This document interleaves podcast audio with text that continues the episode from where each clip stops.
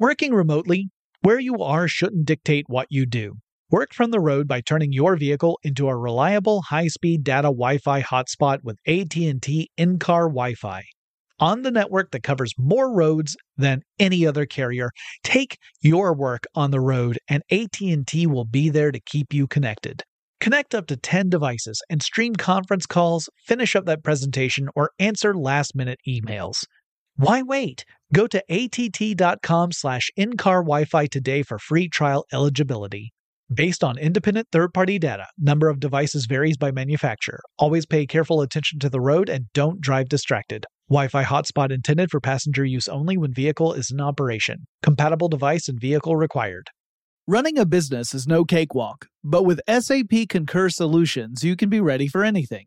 You can manage travel, expenses, and AP all on one platform that's packed with AI and best practices, and that delivers it all through an easy, clear, I can't believe how simple that is experience. So, while not much can be done about that guy who never fails to burn the microwave popcorn and stink up the entire office, with SAP Concur, you can easily handle almost anything else. Take control of your business finances today at concur.com. That's C O N C U R dot com. It's brand new, season two. I'm Marisa Thalberg. And I'm Stephen Wolfe Pereira, and we're excited to be back having bigger, bolder, and always real conversations. Straight from the C suite front lines of marketing, media, and more. We have great friends joining from people you may know, like Wilmer Valderrama and Bobby Berk. And people you'll want to know. So grab a coffee or, hey, even an Aperol Spritz and come join us on America's number one podcast network, iHeart. Listen to brand new on the iHeart Radio app, Apple Podcasts, or wherever you get your podcasts. I'm Tamika D. Mallory. And it's your boy, Mysonne, the General. And we are your hosts of TMI. And catch us every Wednesday on the Black Effect Network, breaking down social and civil rights issues, pop culture, and politics in hopes of pushing our culture forward to make the world a better place for generations to come. Listen to TMI on the Black Effect Podcast Network, iHeartRadio app, Apple Podcasts, or wherever you get your podcasts. That's right.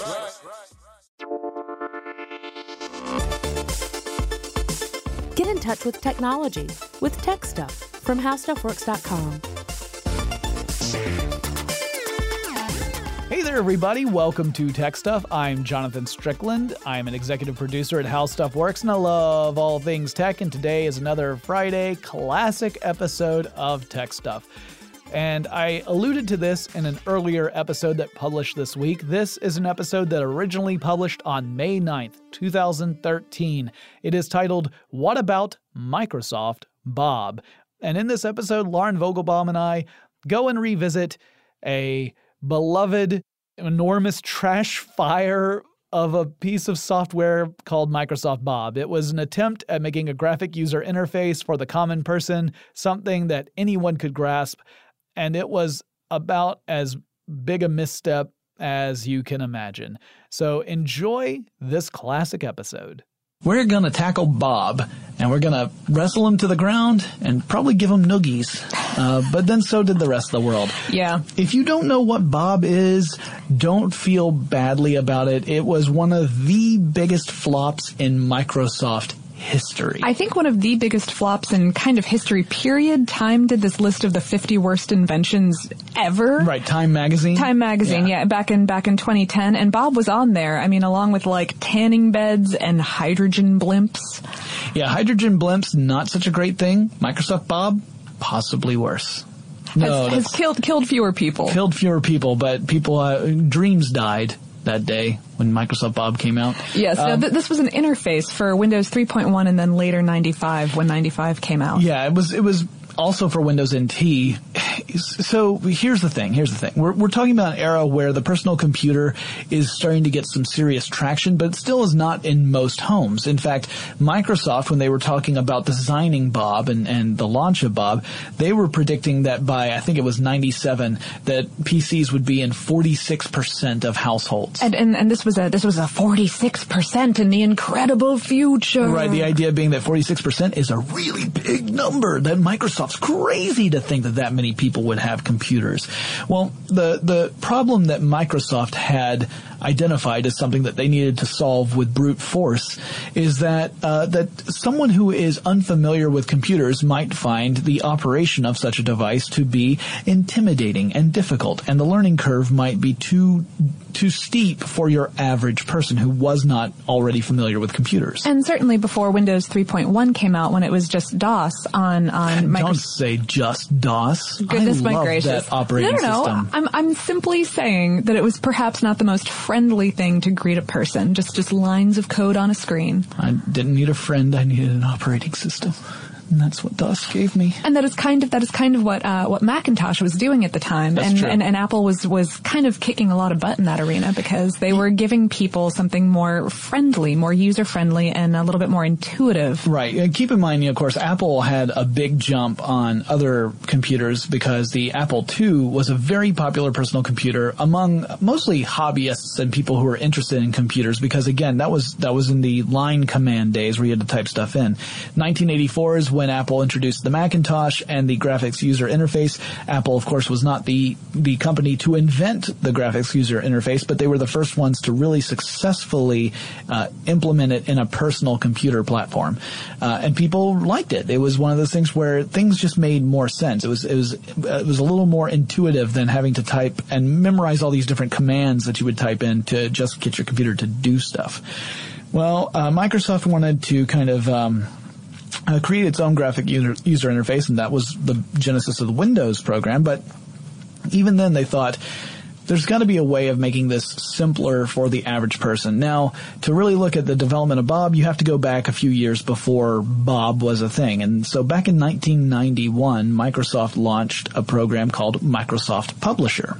It was a desktop publishing program, and it was the first program from Microsoft that included wizards. Now, wizards are not, you know, it's not Harry Potter coming out and waving a, a wand saying uh, "Regardum Leviosa" No. or "Alohomora" or uh, "Avada Kedavra." It's instead a little, uh, a little Pop-up. pop up, yeah, that's supposed to guide you through a complicated process step by step. So uh, this was a big help for someone who maybe was not familiar with this particular process uh, or very rarely used it, and uh, and could just follow along on the directions as opposed to having to thumb through a 400 page manual. Oh, right. And, and, and Microsoft Publisher was, was pretty popular. It was designed by Karen Fries and Barry Linnett. Yeah, and Karen Fries is going to become important in a little bit. And, uh, and right, when, when they were, you know, they, they- they'd finished with Publisher, it was out in the world, it was doing great, and they were like, what else can we do? What is our next project? We want to keep helping noobs. I'm not sure if noobs was a term. Yeah, no, but that, that's, that's exactly, you know, we're going to translate it for the kids of today, or really the kids of about six, seven years ago. But anyway, yes, uh, uh, they wanted to continue to develop uh, software that would help people who otherwise would be unfamiliar and maybe intimidated by software.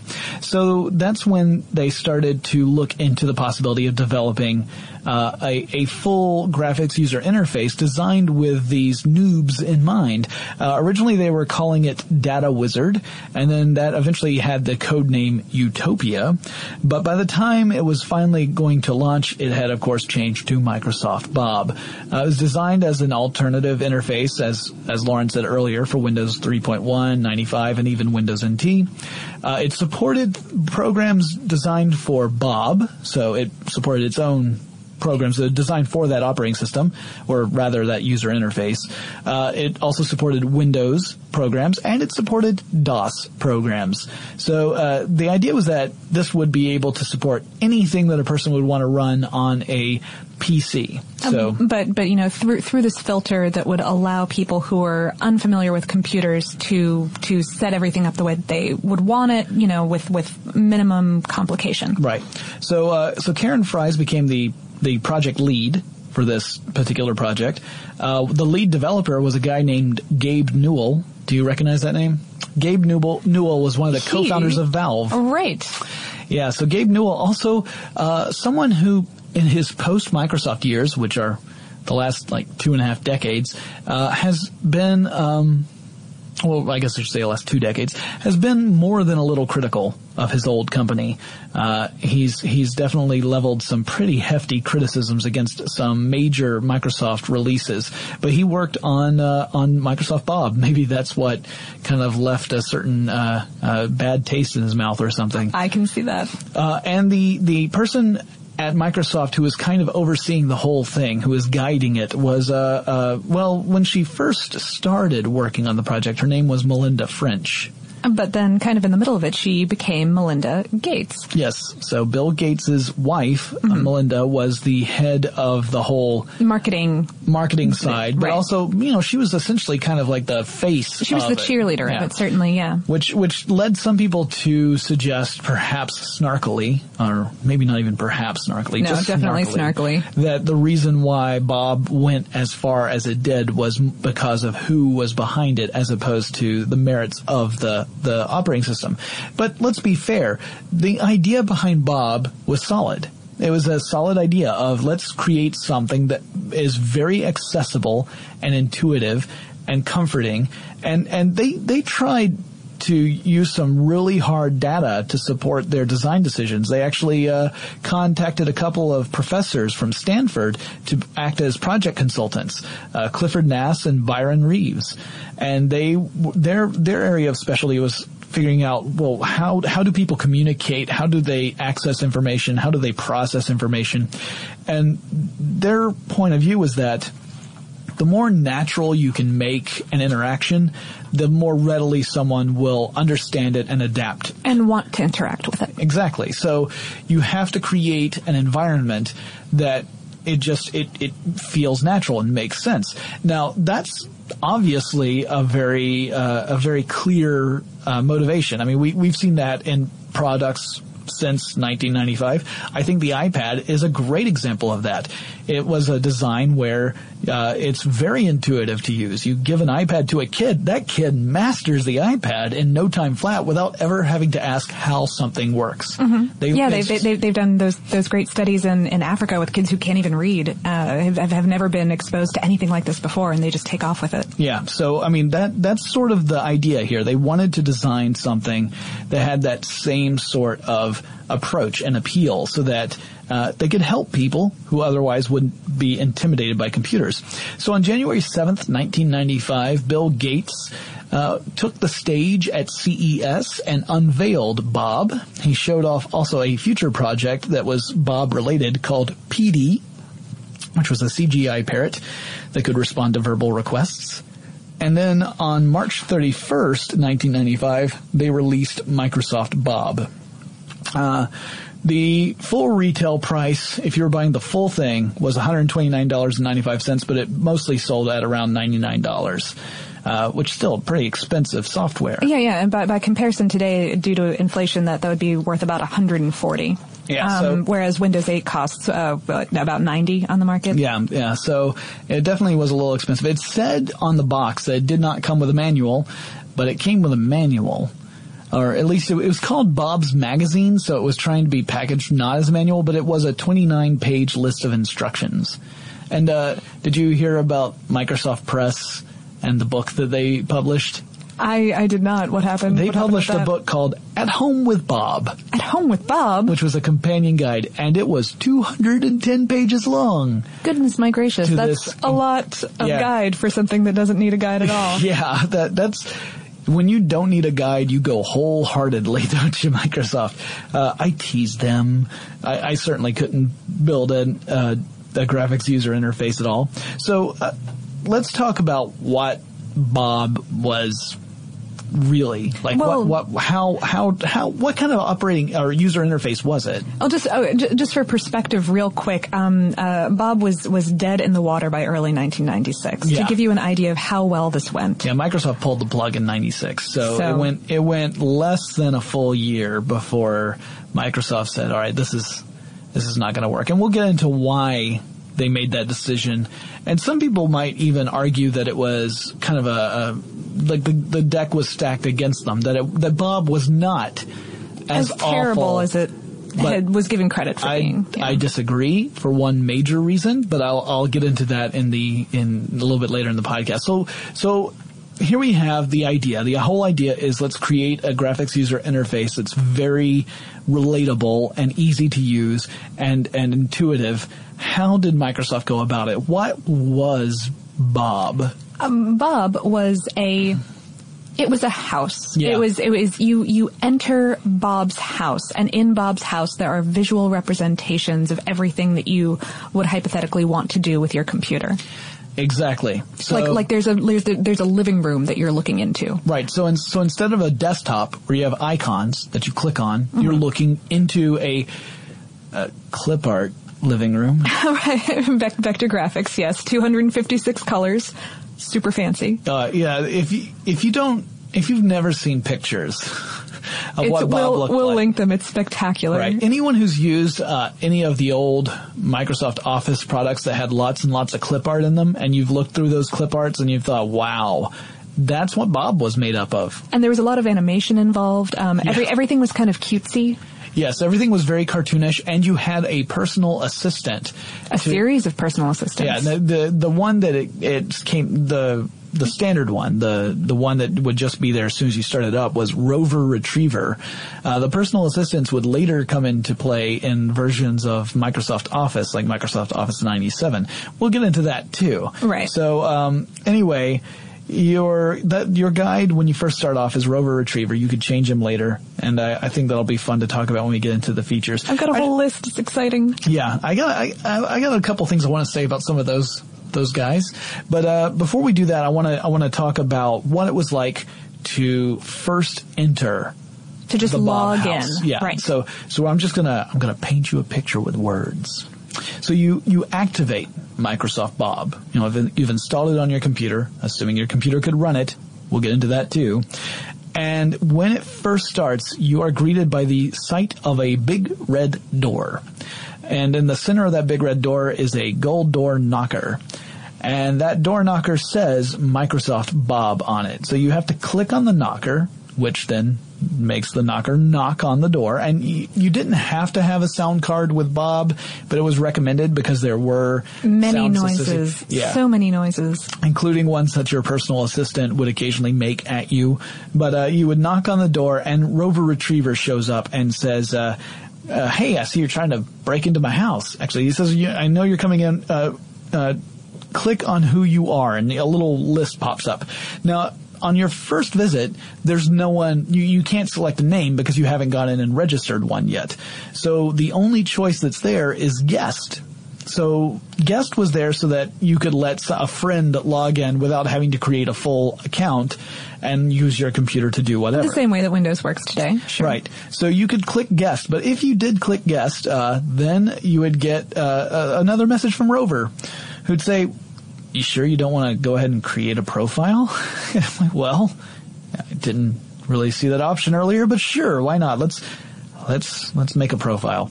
Uh, so Rover would then ask if you are new to the home, or if you had once been on the list but now can no longer find your name on the list. Because one of the things you can do is add and remove people, or really you can remove people from the list once you've joined it. Uh, so th- this would be something like, let's say that you know you've kicked your no good uh, son out of the house because he's 34 and really he needs to go and make his own way in the world now. I'm just using this as a hypothetical. I don't have a kid, and if I had a kid who was 34, I'd have a lot of explaining to do. Anyway, so you kicked your 34 year old son out of the house, and you've changed it. You've removed him from Microsoft Bob, so if he does come back, he's not going to be able to use the computer. That would be the reason for that, right?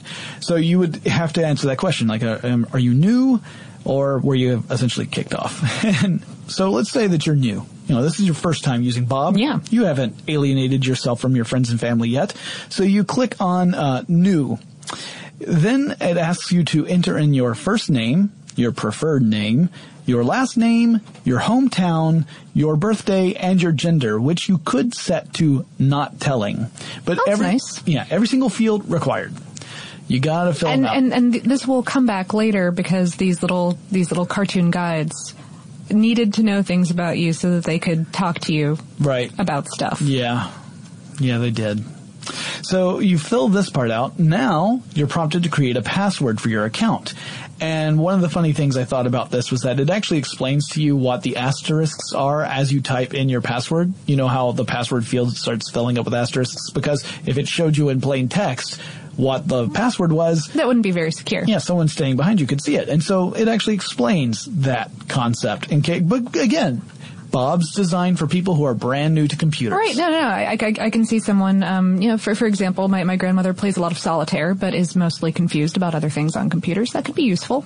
Right. So, so yeah, if you're sitting there thinking, wait, I didn't hit the asterisk button. Why is that popping up? It would actually explain it. To me, it sounds silly simply because I've been using computers for so long. It, it's hard for me to even imagine that. But then again, I was not the target market for Bob. Uh, I'm not sure who was. So then after that point, after you created it, you had to type in your password a second time. Uh, and if you mistyped the password the second time, you would get a prompt telling you that it did not match the first password and you had to try again. That's going to become really important in a little while. So next you would then, uh, once you get through the password creation process, you would enter in your actual address and time zone. So not just your hometown, your full address. And again, it's required. So you had to put the whole thing in there and the time zone that you are in then you would have to create at least one private room. So remember, Bob is a house. Most of those house, uh, rooms in that house are public when it starts off, which means that anyone who joins on Who to use the, that your computer through Bob. can access those public rooms. But if you wanted to create a private room where only your stuff would be, like, you know, programs that you only want to have access to, you could do that. Um, so if uh, if you wanted to access a private room, you would have to be logged in under that ID. So uh, Lauren would not be able to go into my room because of that. Except we'll talk about how she totally could do that pretty soon. And then finally, the last step uh, would be that you would uh, it would ask you if it wanted to import other programs besides the Bob programs that came standard with Microsoft Bob. So it would ask if you wanted to import uh, DOS and Windows programs. That step is absolutely necessary if you had completely lost your mind and decided to use Bob as your graphics user interface for everything and say, I'm not using any other interface at all, just Bob. You would need to be able to import those other programs. So that's the, that's the process of creating your Bob account. We're going to talk about the the the different features of Bob, the software that came with it, some of these uh, some of these assistants, Everything once that door opens. and uh, and I- I'll start off with the big security flaw right after we take a short break. Working remotely, where you are shouldn't dictate what you do. Work from the road by turning your vehicle into a reliable high-speed data Wi-Fi hotspot with AT&T in-car Wi-Fi. On the network that covers more roads than any other carrier, take your work on the road and AT&T will be there to keep you connected. Connect up to 10 devices and stream conference calls, finish up that presentation, or answer last-minute emails. Why wait? Go to att.com slash in-car Wi-Fi today for free trial eligibility. Based on independent third-party data, number of devices varies by manufacturer. Always pay careful attention to the road and don't drive distracted. Wi-Fi hotspot intended for passenger use only when vehicle is in operation. Compatible device and vehicle required. Running a business is no cakewalk. There is a ton to keep track of employees to keep happy, spending to control, travel to plan, and on top of it all, nobody knows exactly what the future holds. Your finance team always has to be ready to change. But with SAP Concur Solutions, you can be ready for anything. You can manage travel, expenses, and AP all on one platform that's packed with AI and best practices and that delivers it all through an easy, clear, I can't believe how simple that is experience. And you can finally say goodbye to the costly mistakes and risks that come from manual work and spreadsheets. So, while not much can be done about that guy who never fails to burn the microwave popcorn and stink up the entire office, with SAP Concur, you can easily handle almost anything else. Take control of your business finances today at concur.com. That's C O N C U R dot com. Grand Canyon University, an affordable private Christian university, is one of the largest and fastest growing universities in the country, offering more than 270 programs online. In addition to federal grants and aid, GCU's online students received nearly $130 million in institutional scholarships in 2022. Find your purpose at Grand Canyon University. Private, Christian, affordable. Visit gcu.edu slash myoffer to see the scholarships you may qualify for. As important as choosing the right destination when traveling is choosing the right travel partner. Gene! Eugene Fodor! Gene, was it. Much of the joy you will find on the road comes from the person you share it with. So you write the books, Gene, and Vlasta runs the business. I understand now. Tis a wise man uh, marries a wiser woman. But be careful and choose your travel partner well, because the worst trips result when two partners have two different agendas. Get down! I'm not stupid, Gene. Something is going on, and it's high time you tell me the truth. Freeze, Americano! Gene, run! So travel before it's too late. Your money will return, your time won't, and we're all too quickly approaching that final destination. Listen to Fodor's Guide to Espionage on the iHeartRadio app, Apple Podcasts, or wherever you get your podcasts. All right, back to Bob. So you know I mentioned that there was a big security flaw. So Lauren, um, let's say that you you have got uh, uh, Microsoft Bob. Okay, I've got a profile on there. You've got a I've profile on Entered my password. You've created a profile, you've created a password. Whenever you need to log in, you have to put your password in.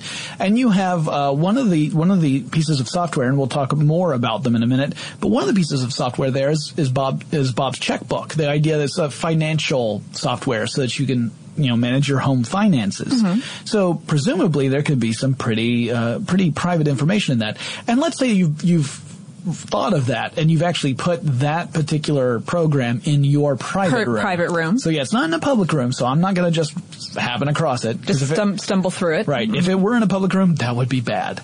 Um, but you've created your password and everything. And then I think, huh, I really want to learn what Lauren's bank account number is. So I try and log in as Lauren. When you try and log in uh, and you don't have the right password, after three attempts, it says, uh, "I, you know, that's not the right password. Do you want to reset your password?" And you say yes. Instead of it then taking you to like sending an email or linking you somehow, uh, there's because it's looking for noobs. It's saying, "Well." I guess I'll just let you reset your password right now. So I could then reset Lauren's password. So not only would I have access to her account, I, would, lock not her out. Have access to my account anymore. Wow, that's Until you um, tried to enter the password three times and then you could reset it yourself. And so it essentially just become the two of us resetting that password over and over and over again until you gave up and said, I do not want this on my computer. Huge, huge security flaw. Nothing is private. Wow, yeah, that's uh, that's what the, I, I I had not heard about that part of it, and that is very special. And I, I wouldn't even need to have an account. I mean, all I would need is access to your computer because Right. just going in as a guest, I could do that. Wow. And uh, yeah, so there was no such thing as privacy or security with Bob. It had this just ridiculously massive vulnerability. Uh, I mean, you might as well not even have a password system at that point because if all it takes is three failed logins and then you can reset the password, that's that's like having no password at all. Yeah. Uh, same sort of problems existed with uh, removing people from a list. So let's say that um, let's let's have a, an interesting hypothetical situation here. Let's say that for some reason How Stuff Works decides to switch completely over to Microsoft Bob. Okay. And we all have a shared environment. That sounds, that sounds like the worst thing Yeah, ever on the. we'll- Okay, but sure. And we'll talk about more reasons why that's the worst in a second. But all right, so we have a shared environment. One of the things anyone can do, whether they are logged into Microsoft Bob or not, is remove someone from that list.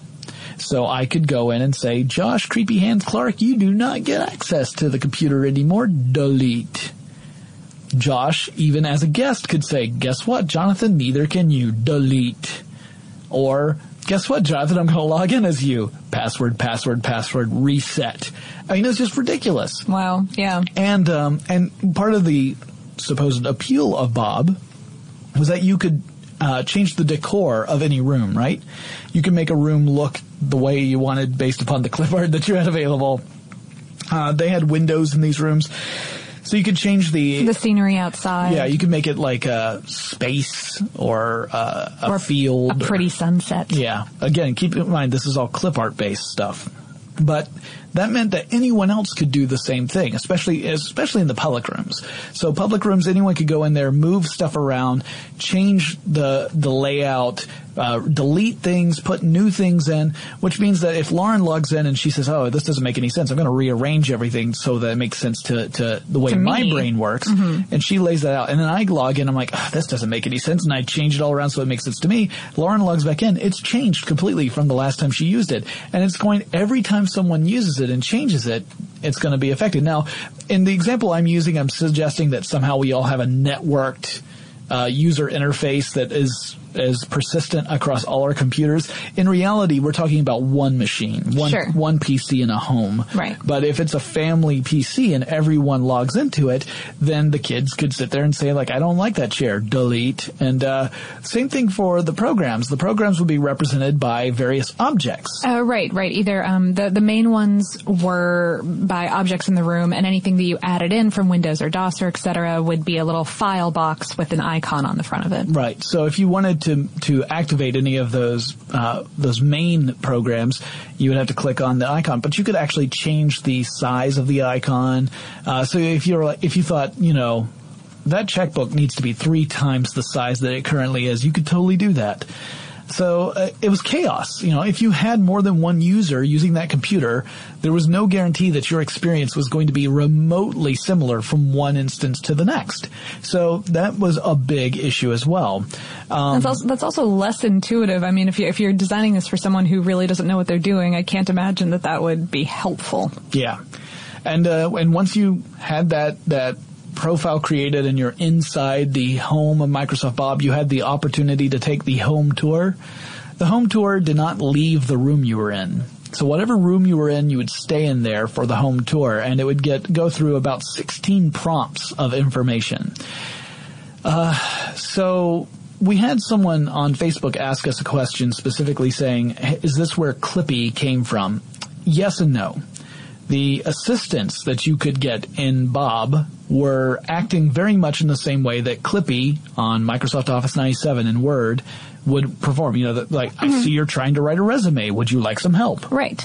Uh, same sort of thing was in Bob. In fact, that was one of the few things to carry over into other Microsoft products. Yeah. Also, the the dog from the Windows XP Yeah. search function was was, was, Rover was basically Rover. Retriever. Yeah. Uh, there, w- when we talk about some of the other personal assistants, you'll recognize that at least one of them did make it into Microsoft Office. Uh, but Clippy was not in Bob. Uh, No. But he, Clippy, in his own little way, was hated just as much as Bob was. Oh yeah. Um, so yeah, you could, uh, and and you would have to go from room to room inside Bob in order to, to access all the different programs, and uh, that was not always the most intuitive thing to do, which was mm, unfortunate considering that the whole purpose of Bob was to make using computers even easier. Um, and so, yeah, you could just uh, sit there and change out clip art to your heart's content. So, I guess we can talk a little bit about um, about the actual requirements, the software, and and sort of a little bit more about the navigation once you're in Bob. Um, I'm still reeling over the fact that essentially everyone had administrative rights on Bob, no matter what, whether they were logged in or not. That's kind of crazy. Right. Okay. So so the so the programs that came native to Bob Yeah. included a uh, a household manager, Mm-hmm. um, which was um, uh, kind kind of kind of life tips and home organizational kind of things. Like if you needed a to do list or something like that, I think that that was part of that function. Yeah, you could also do that out of the calendar as well. hmm hmm Um, it it did have a note on it that uh, the, the textual information may not be accurate or complete and is not intended to replace consultation with a professional, Yeah. which really entertains me because I'm like, yeah, yeah, we're just we just wrote some stuff Uh, anyway. There was the Bob letter writer. Yes. Which would help you write letter. I see you're trying to write a letter. And that was very much like Clippy to the point where you could tell Bob what sort of letter you were writing and to what sort of person you were writing and it would fill out. Autofill? It would auto fill out an entire letter. That's so might- awful. Might and be not at all related to what you wanted to say. um, I almost only want to communicate in those now, just to see how how far I could get using only Bob created letters, uh, and and just see if I could communicate my point across through autofill messages. So, Lauren, you've got something to look forward to in the upcoming week. That's thank you, thank you, Microsoft, for making this possible. Um, no, I'm I'm sorry, Microsoft. Please don't please don't kill me. Um, uh, there was a financial guide. Yep, Bob Checkbook. Uh huh. Um, which was also compatible with Microsoft's uh, Money software. Right. Uh, yeah, yeah, that calendar that Jonathan mentioned, an Mm-hmm. address book. You could sign up for a Bob email account. I totally wish I had one of those. This this was a it was an extra charge at the time and, and went only through a proprietary email client. You couldn't just sign up any email client that you wanted Yeah. to through the system. Still one. Um, and then GeoSafari, the Oh, yeah. the the game. Yeah, it was a little game with a and, and Well, educational There were a couple game. of there were a couple of uh, of little assistants that would pop up for specific programs, and one of them was a little elephant guy who would pop up in Geo Safari. So while you're playing the game, this little elephant dude shows up and asks you questions about uh, various areas, or even not just geography, but also animals. So uh, I actually watched a video of uh, this demonstrated where a person was playing it, and it gave you pairs of animals and explained their relationship to each other. So shark and fish would be predator and prey. Okay. Uh, and then a oh, what was the one? Like a shark and a lamprey would be a partner, animal partnership, so a symbiotic relationship. And then like a deer and a tick, which would be a parasite. Rela- Parasitic relationship, and then what it would do is it would show you two animals, and you had to figure out which of those three categories those two animals would would fall into. That that pair would fall into. So that was an example of that Geo Safari game. But most of the game, from what I understand, was really more of geography than uh, than biology. But Right, right. Anyway, uh, so that was one of those little assistants that would pop up for a specific instance. But there were other assistants as well, right? Yeah, um, we had, I've got a whole list here. Okay. We've got Blythe the Firefly, Hopper the Bunny, Orby the Globe, Ruby, uh, it was, it was basically an angry bird. Yeah, parrot. Before, before angry birds were a Yeah. thing. Um, uh, Shelly the Turtle, Speaker the, the, the speaker. It, it was a little, a little icon of a, of a Like a noise making Yeah. computer speaker. Gotcha. Um, Chaos the Cat, Java the Dinosaur, I think. Scuzz the rat. Scuzz the Mouse, it was a mouse, not a rat. Uh, hey, nods as good as a wink to a blind bat. Digger the Worm um, and William Shakespeare are the ones. Uh, you forgot the most important one. What What is the two, most two important? important ones? There's the dot. The dot. Yeah, it was a giant red dot Okay. with a big smiley face. But the most important one was Baudelaire, the French gargoyle. How could you leave out Baudelaire, the French gargoyle? I had I had heard tell of a gargoyle, but I didn't have its name, and I didn't I didn't want to. His name was Baudelaire. Well, that's He was a gargoyle. He was French. Guys, Lauren and I have a lot more to say about Microsoft Bob, but before we get to that, let's take a quick break to thank our sponsor. Working remotely, where you are shouldn't dictate what you do. Work from the road by turning your vehicle into a reliable high-speed data Wi-Fi hotspot with AT&T in-car Wi-Fi. On the network that covers more roads than any other carrier, take your work on the road and AT&T will be there to keep you connected. Connect up to 10 devices and stream conference calls, finish up that presentation, or answer last-minute emails. Why wait? Go to att.com slash in-car Wi-Fi today for free trial eligibility. Based on independent third-party data, number of devices varies by manufacturer. Always pay careful attention to the road and don't drive distracted. Wi-Fi hotspot intended for passenger use only when vehicle is in operation. Compatible device and vehicle required. Running a business is no cakewalk. There is a ton to keep track of employees to keep happy, spending to control, travel to plan, and on top of it all, nobody knows exactly what the future holds. Your finance team always has to be ready to change. But with SAP Concur Solutions, you can be ready for anything. You can manage travel, expenses, and AP all on one platform that's packed with AI and best practices and that delivers it all through an easy, clear, I can't believe how simple that is experience. And you can finally say goodbye to the costly mistakes and risks that come from manual work and spreadsheets. So, while not much can be done about that guy who never fails to burn the microwave popcorn and stink up the entire office, with SAP Concur, you can easily handle almost anything else. Take control of your business finances today at concur.com. That's C O N C U R dot com. As important as choosing the right destination when traveling is choosing the right travel partner. Gene! Eugene Fodor! Gene, was it. Much of the joy you will find on the road comes from the person you share it with. So you write the books, Gene, and Vlasta runs the business. I understand now. Tis a wise man uh, marries a wiser woman. But be careful and choose your travel partner well, because the worst trips result when two partners have two different agendas. Get down! I'm not stupid, Gene. Something is going on, and it's high time you tell me the truth. Freeze, Americano. Gene, run!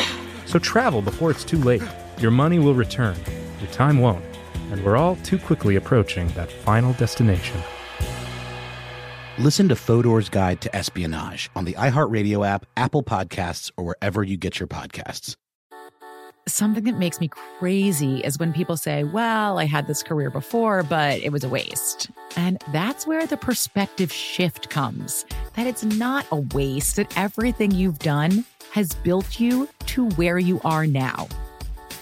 This is She Pivots, the podcast where we explore the inspiring pivots women have made and dig deeper into the personal reasons behind them. Join me, Emily Tish Sussman, every Wednesday on She Pivots as I sit down with inspiring women like Misty Copeland, Brooke Shields, Vanessa Hudgens, and so many more. We dive into how these women made their pivot and their mindset shifts that happened as a result. It's a podcast about women, their stories, and how their pivot became their success. Listen to She Pivots on the iHeartRadio app, Apple Podcasts, or wherever you get your podcasts.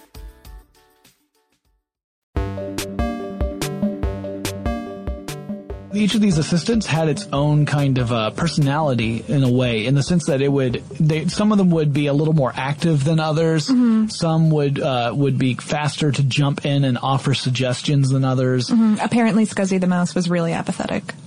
just it just didn't care. Yeah. Ba- Baudelaire was supposedly very quiet unless you specifically clicked on Baudelaire to uh, to get some help. Mhm. Uh, some of them were a little more proactive. Right, and, and they Um, all had different different words that they would use. They had a different vocabulary. Um, Yeah. For example, one of the words that Rover really liked using was scrumptious.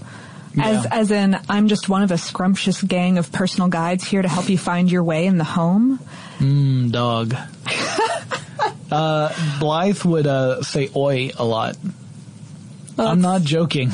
That's Like, wonderful. Oi, back off, like that All kind right. of things. Yeah, uh, I because I read up on these. Um, yeah, so so anyway, the, if you if this sounds to you like this would be even more obnoxious than Clippy, you're pretty much on the right track. And that, that, Um, that is the feedback, in fact, that many people. Well, I mean, obviously, Clippy didn't exist yet as a as a point of reference, but yeah, Uh, and uh, you know, you you'd have that personal assistant going with you wherever. So you could actually there was one choice. There was invisible. Right. And invisible was essentially no personal assistant. Mm-hmm. You could still get help if you really needed it, but you didn't have that that little animated character who was almost always in the lower right hand corner of your screen. Uh, and and these were characters that also like if if you were idle for an extended time, uh, characters like uh, like Rover or Chaos would go to sleep, and. Um, yeah, and occasionally they would interact with other stuff in the room to kind of be amusing, but I think it, I, I would have considered it distracting personally. But absolutely, I agree. uh, and then, uh, yeah, it also had a, some, I thought it was nice that, that Bob came with some productivity software like Letter Writer in the sense that you didn't already have to go out and buy other software suites. You could do some basic computing stuff in Bob. It's, uh, it's unfortunate that most of the navigation looked pretty complex, actually. It would, co- it would pull up these, these dialogue windows with lots of different choices. Yeah, I mean, I mean, like RPG level choices. I mean, like like seven different choices on Yeah. all these menus. Right. So you see, you know, in basic menu design, you want to try and keep it as simple as possible. Uh, but some of these menus had seven or more choices on them, and and not all of them were uh, intuitive. Like you couldn't really be like one of them might be change something. Like, well, that's not specific at all. What does that mean? And if you clicked on it, it would allow you to do things like change the the view of the room, so whatever is in the win- whatever's appearing in the window, or change which programs are there, or or, or move to a different room. Um, you could add doorways, you could add rooms, and uh, you you might think this uh, this this program probably didn't meet with too much um, uh, success or acclaim, and you'd you'd, be right. You'd be correct entirely. Yeah. Uh, it, uh, according to PC Data, uh, a retail research firm, only around 58,000 copies of Bob were ever sold. Yeah. Um, by contrast, uh, uh, nine, 95 moved like 2.75 million copies in retail the first month. Yeah, so 58,000 for the almost the year that it existed, and that's it. Um, also, Microsoft uh, kind of shot itself in the foot. Uh, they distributed copies, review copies, to journalists back in December of 1994. Right. Uh, w- with an embargo on reviews until uh, on- After on- CES. Only until after CES, not until the product launched. Right. And so at CES, Bill Gates gets up, talks about it, but at that point the embargo lifts, which means that the journalists are allowed to write their thoughts on Microsoft Bob, and they did. And some of them were a and little critical. how they did. Yeah. Uh, there's, yeah, one, one, one guy said that, uh, much, much of the behavior of these, of these characters that are running around helping you out will be unappealing to people seriously bent on getting a lot of their PCs or to adults of any kind. yeah. For that matter. Essentially saying that anyone who's not a kid is going to hate this. Uh, Right, and, and that that is the thing. You know, that's. I feel like even if if I were completely new to computers, had never used or seen one, if I had a cartoon talking to me about what I wanted to do, I. It doesn't, it feels like it's a toy. It, feels like it's a, it feels like it's a toy, and it feels like it's talking down to you. Yeah. Um, and, I mean, to be fair, when Microsoft was showing off the assistance way back with Publisher, there were, the response was very positive. People were saying, this is fantastic because these, these programs are getting so complicated that I just don't know how to do some of the things that, you know, I occasionally need to do, but I don't do so frequently that I've memorized the path to Mhm. do this. And I want this for everything. And Microsoft heard those those cries and ran with it to the point where people realized they didn't really want it for everything. They wanted it for stuff that was beyond uh, an easy couple of clicks. Right. And and that's that is where a lot of the the later wizards came out of. And you know, I mean, we still have that on computers, Yeah. and it can still be useful. Um, and I, I think that they were. Some of their test audiences supposedly reacted very well to it. Um, uh, according to an article in PC World, um, Fries had uh, Karen Fries had remembered one man's response early on um, to to a to a little duck helper. Quote: This guy was very emotional about it. He grabbed my arm. He said, "Save all the money on the manuals and just give me this duck to always be there and tell me what to do." Right. Yeah. Which uh, again, they ran with that, and unfortunately, it, I think they, they took it to too far of an extreme. Also, Bob was a bit of a resource hog. Uh, at the- Right, now, yeah. keep in mind, this is 1995. Uh, in order to run it, you were uh, the suggested minimum system requirements were to have a 486 CPU. Boy, I remember those days. I actually had a 286 way back in the day. I think I had a 386. Yeah. Oh, super fast. Uh, you had to have 30 megabytes of free disk space. Again, that doesn't sound like much, but it was. But no, I mean, at the time, a 32 meg hard drive was large. and uh, and eight megabytes of memory, which was about twice as much as what most of the computers in 1995 had. So, you, for the time, you had to have a very powerful machine to be able to just run this user And so, and so, yeah, and so you're talking someone who's who's never used computers before, but has a better one than most other people Yeah, they using would have to go and at the time. spend spend a, a good amount of money. Um, they it did come standard on one of the gateway computers. Um, the Bob was the standard user interface for that machine. That It also had a- unfortunate for that gateway. It had a different layout too. It looked more like a barn than a house. Um, beyond that, it was the same stuff. I just I just face palmed at that very idea. Yeah. that was Uh, excellent. I, I don't really have anything more to say about about that part of it, but um, also they uh, there's some other there's another legacy that Bob left us. Although it's interesting, it was not actually used in Bob, but it was created for Bob, and it has lived on in infamy ever since. Some, something that is perhaps even more hated than Bob itself. Maybe only because of it's been persistent. Right. we are we are talking about the font Comic Sans. Yep, Comic Sans. That was a font that was designed specifically for Bob, and it wasn't used in Bob, but it was then incorporated in future Microsoft uh, releases. And and this this font has received a lot of hate A lot of hate. well, it was it was created originally because Microsoft designer Vincent Connare saw a beta of Bob and thought that um, Times New Roman was the was the font being used in it at the time, and he was like, "There's a disconnect between this fun, bubbly image that we're presenting And and, this very this formal- very terse, formal font."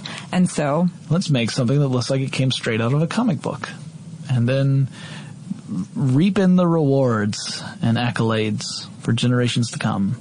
You know what? I don't hate Comic Sans. I'll come out and say it. I don't particularly love it, but I don't hate it. I know people though who have a violent reaction to Comic I, Sans. I hate it in business emails. I, yeah, no, yes. If I get a business email from someone that's in Comic Sans, it's hard to take that email seriously. It is. You know, if, if it starts off with "Hey bozo," I'll go ahead and read it though, because then I'm like, all right, now you're on, now you're speaking my language. I got you. Now we're on the same page. This is some sort of weird, ironic, sarcastic email, and now I need to know what it says. I, I don't know. I don't think I don't think I want to become the kind of hipster who uses Comic Sans on, on purpose in an ironic way. Yeah. No. Yeah, you don't want your emails to have a giant mustache. No, I do not. That's fair.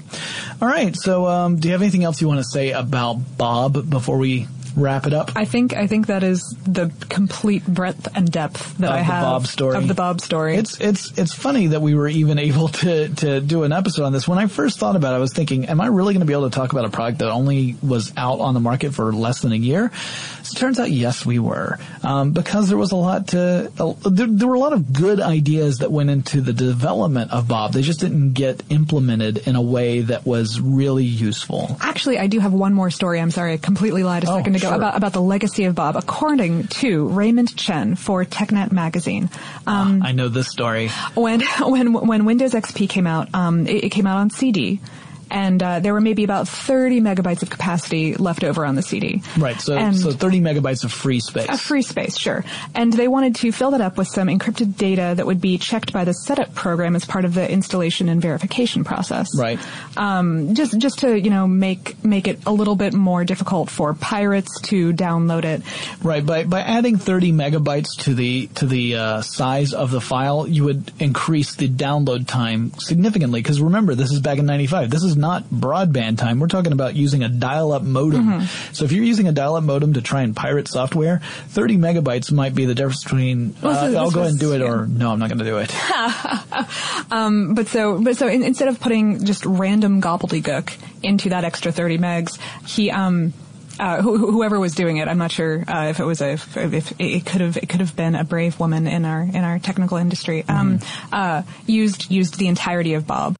And that concludes this classic episode of Tech Stuff. I hope you guys enjoyed revisiting this old topic. Uh, hopefully, we'll never see the likes of Microsoft Bob again.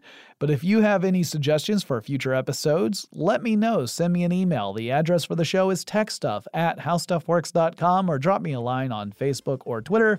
The handle of both of those is techstuffhsw. Don't forget to follow us on Instagram, people. You're missing out on amazing content.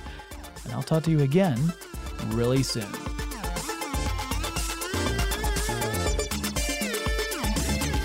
For more on this and thousands of other topics, visit howstuffworks.com.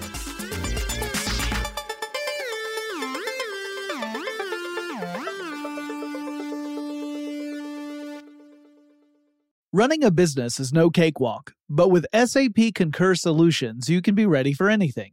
You can manage travel, expenses, and AP all on one platform that's packed with AI and best practices, and that delivers it all through an easy, clear, I can't believe how simple that is experience. So, while not much can be done about that guy who never fails to burn the microwave popcorn and stink up the entire office, with SAP Concur, you can easily handle almost anything else.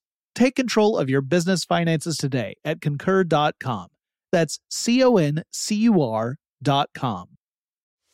We are actuaries. In a world filled with unpredictability, we use our math skills to navigate uncertainty. Actuaries make a difference in people's lives across industries and the world. Actuaries have the freedom to work anywhere, and according to US News and World Report, we're the 25th top paying career. Make an impact as a fact seeker and a truth teller. Use your math skills for good as an actuary. The world needs you. It's brand new season two. I'm Marisa Thalberg. And I'm Stephen Wolfe Pereira, and we're excited to be back having bigger, bolder, and always real conversations. Straight from the C suite front lines of marketing, media, and more. We have great friends joining from people you may know, like Wilmer Valderrama and Bobby Berk. And people you'll want to know. So grab a coffee or, hey, even an Aperol Spritz and come join us on America's number one podcast network, iHeart. Listen to brand new on the iHeart Radio app, Apple Podcasts, or wherever you get your podcasts. I'm Tamika D. Mallory. And it's your boy, Mysonne, the General. And we are your hosts of TMI.